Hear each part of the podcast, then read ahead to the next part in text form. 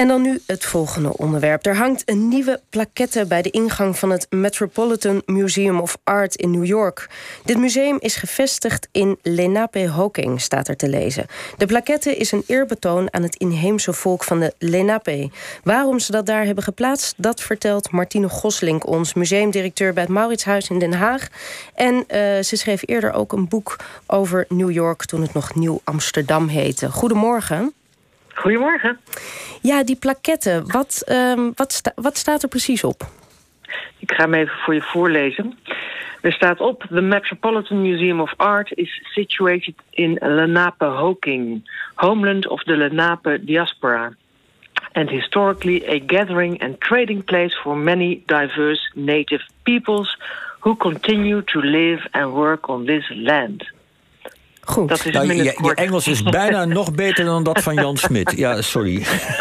Jos zit nog een beetje in het zonnetje. Ja. Ah, heel goed, heel goed. Maar wat is het idee achter die uh, plaketten? Dus er wordt uh, erkend hè, van dit, dit gebouw staat op het, op het gebied dat ooit van de Len, Lenape was. Wat, waarom hebben ze dit geplaatst?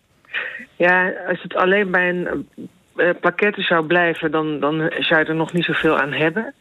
Maar het museum doet veel meer. Ze gaan nu ook een grote collectie uh, objecten van deze groep, de Lenape uh, Native Americans, gaan ze tentoonstellen. Ze hebben ook uh, onderzoek aangekondigd naar grotten en, en, en de Lenape Trails, dus de paden die je over Manhattan ziet lopen. Bijvoorbeeld Brede Straat, Broadway dat was een van de hoofdwegen van, van deze groep. En uh, ze hebben echt aangekondigd om onderzoek te gaan doen. En daarmee erkennen ze als het ware dat ehm, dit eiland, Manhattan en het Metropolitan Museum, een van de grootste musea ter wereld, dat dat dus gesitueerd is op, op een plek waar vroeger uh, groepen leefden die er nu niet meer zijn en verdreven zijn door de tijd. Ja, wij hebben daar een rolletje of rol bij gespeeld als Nederlanders. Want als, ik, als wij het goed hebben, is de, zijn de Lenape ooit door de Nederlanders gekoloniseerd. Hoe, hoe, hoe hebben wij dat destijds gedaan? Ja, um, een rolletje is een understatement, ja, uh, Jos. Het is een hele grote rol. um, nou, het begon met Henry Hudson, die daar uh, de, de rivier opvoer die later naar hem is genoemd, de Hudson River. En bij die uh, ontdekking van dat gebied door deze man die dat deed in opdracht van de VOC overigens, in de hoop een snellere weg naar Azië te vinden. Um, dit speelde zich af in 1608, 1609. Um, hij voer die rivier op en ontdekte, ontmoette daar uh, de, de, de, de Lenape-Indianen, maar ook heel veel andere groepen die er wonen.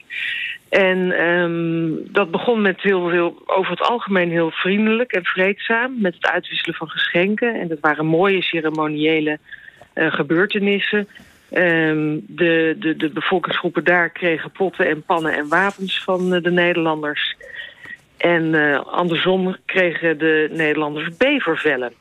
En die bevervellen werden uh, op een gegeven moment heel interessant voor Nederland... want daar werden de bonte mutsen en hoeden van gemaakt in Europa. Dus elk 17e portret dat je ziet met een man met zo'n zwarte hoed op... dat is vaak bevervild. En uh, nou ja, goed, dat, die handel die, die ontwikkelde zich...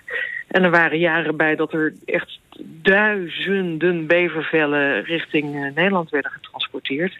In ruil dus voor die potten en pannen en wapens. Dus er was een hele sterke wederzijdse afhankelijkheid tussen die, die twee groepen. En op een gegeven moment um, uh, heeft Nederland het plan opgevat om het gebied te koloniseren in 1625. En dan uh, wil Nederland het gebied kopen. Nou, daar is een heel groot verhaal over. Hè. De, de, de, brief met, uh, die in het Nationaal Archief ligt... dat er ter waarde voor, van 60 gulden uh, het gebied is gekocht. Manhattan is gekocht van deze Lenapen. Klopt dat verhaal? Nou, de, de, de, er is nooit echt een contract gevonden. En dat wil dan niet zeggen dat het niet is uh, gebeurd als je iets niet vindt. Maar wat er, of het nou wel of niet klopt, wat veel interessanter is, is eigenlijk de uitkomst van deze aankoop. Want de uh, Lenapen, maar ook alle, alle andere groepen die daar woonden, uh, kenden geen landbezit. Dus als je dat idee hebt als Nederlander zijnde dat je het land hebt gekocht, dat het jouw eigendom is, terwijl de andere groep je tegenpartij denkt... nee, dit is een overeenkomst waarmee we zeggen... dit is wederzijds gebruik van het land... ja, dan heb je een enorm probleem. Want als jij denkt en vindt en voelt dat, dat land en water en lucht van ons allemaal is... dus ook de bomen op dat land en dus ook de vruchten die die bomen dragen... Mhm. ja, dan krijg je dus ruzie als, als, als, er, uh, als, er, als het fruit wordt gegapt. Maar, uh, in, de ogen, in de ogen van de Nederlanders. Maar dus Martine, zo ontstond, ja, ja. Maar Martine, zeg je nou eigenlijk uh, onze kolonisering daar... dat is eigenlijk gewoon één grote communicatiestoornis? Of is het toch, meer, is het toch meer gebeurd? Er is veel meer gebeurd. Maar nou, vertel even, wat, hoe is het afgelopen? Zijn ze verdreven of wat, wat is er gebeurd? Nou, ze zijn, de, ze zijn niet, geen enkele uh, oorspronkelijke groep die er woonde, leeft er nu nog.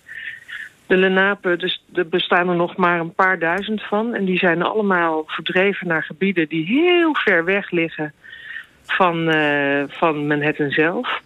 Uh, Oklahoma bijvoorbeeld, daar leven nog een paar duizend. Wisconsin, daar leven er 1500 nog. En Ontario in Canada, 2300. Dus door ziektes, hè, de griep, daar waren de groepen niet tegen bestand, eh, deze virussen. Door oorlogen, en er zijn er veel gevoerd, echt veel gevoerd. En door het verdrijven van land, eh, van hun eigen land, is de oorspronkelijke bevolking gedecimeerd.